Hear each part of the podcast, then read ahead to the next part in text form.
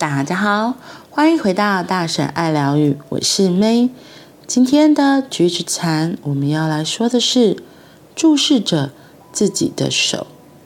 我有一个朋友是艺术家，四十年前，在他离开越南之前，他的母亲握着他的手对他说：“想念我的时候，只要你注视着自己的手，就马上可以看到我。”这段简单而真挚的话，多么有智慧啊！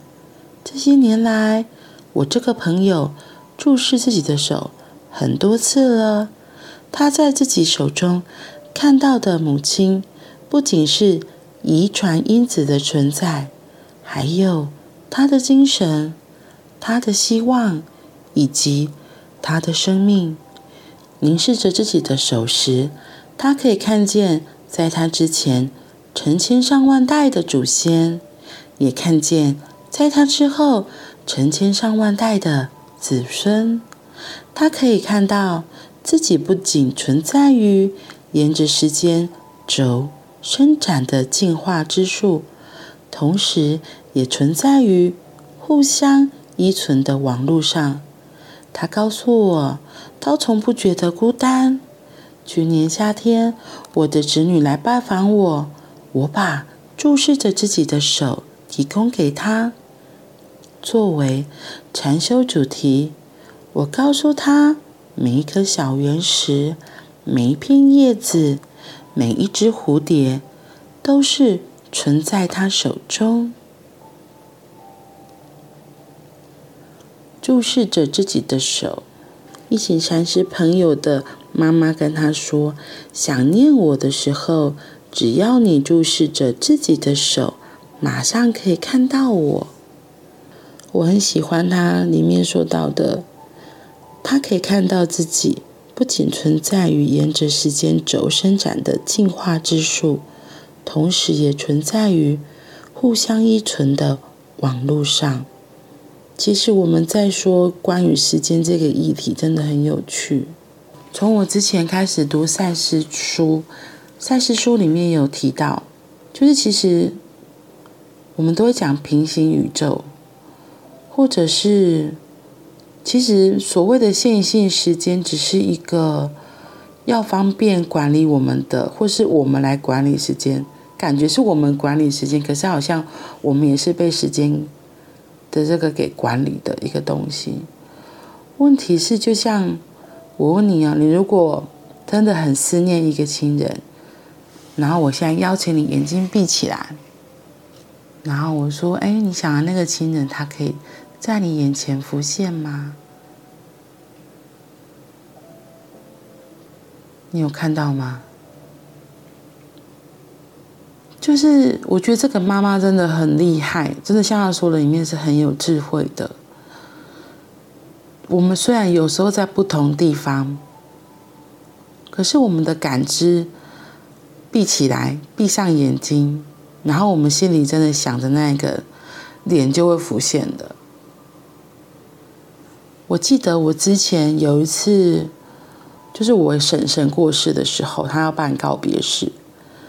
她告别式的当天，我有另外一个就是连续的课程，然后那课程也是我已经要上，就想要去上，已经想很久了，所以我就变成了一个两难，到底是要去参加这个婶婶的告别式，还是要去参加这个课程？两个对我来说都很重要，然后我印象很深，我一直真的都没有办法决定。我还跟课程的同学说：“嗯，明天我有可能不会来了，然后到时候再看怎样。”就是我我我就是还是会挂念着婶婶的告别式这件事情。那虽然之前我有我也有去，就是去拜拜过了。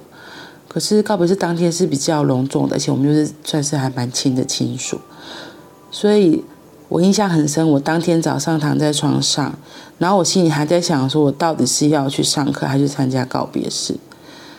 然后早上起来半梦半醒间，我就再问一次我这个问题。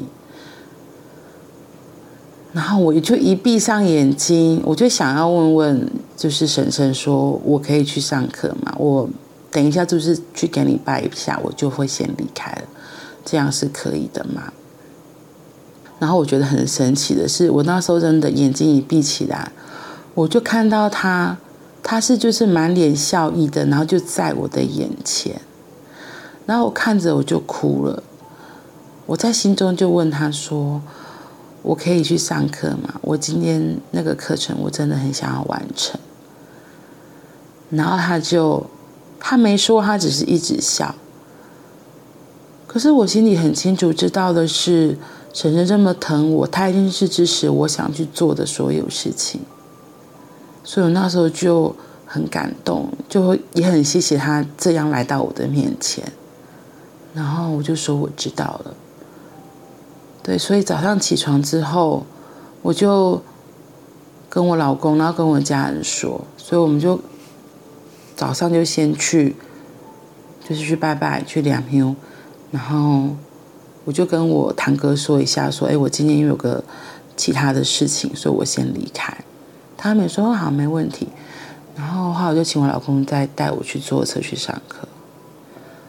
所以那也是一个我最近一个还蛮深刻的体验，就是真的，我们闭上眼睛，这个呢可以会出现你想要的人，他是可以来到面前的。嗯，所以我觉得这个注视着自己的手，其实我们的三维世界看到的是很狭隘的，可是我们存。我们生存的这个宇宙是很宽广的，不是我们大脑以为的这样。讲的好像有点悬，可是我觉得这个是你有机会，你也可以用心体会。你闭上眼睛来，然后或是你用心的，就是看着自己的手。其实我们手里面有好多好多的宝藏。有好多好多的东西。好啦，那我们今天就到这里喽，我们明天见，拜拜。